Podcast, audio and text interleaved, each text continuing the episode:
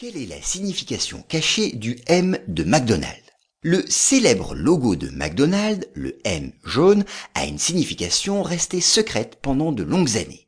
Bien sûr, il s'agit de la première lettre de l'enseigne, mais c'est aussi bien plus. Les deux arches représenteraient une paire de seins, et pas de n'importe qui, ceux d'une mère.